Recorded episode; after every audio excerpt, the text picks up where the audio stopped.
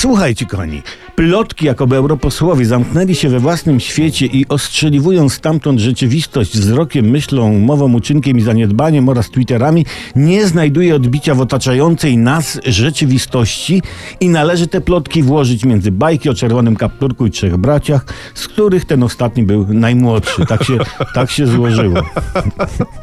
Oni wiedzą, co się dzieje. Znaczy, nie ci trzej bracia, ale europosłowie. I oni trzymają rękę natętnie. Świadczy o tym choćby wpis Janusza Lewandowskiego. Cytuję.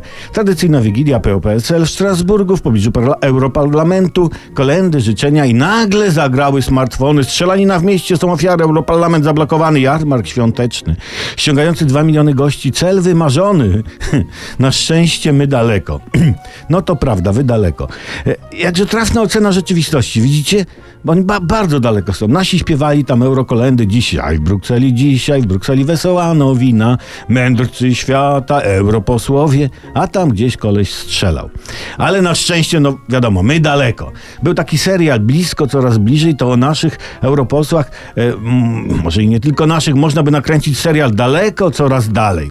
Ale za to blisko Junkera, który zawsze ma coś na, na pokrzepienie znużonego gardła.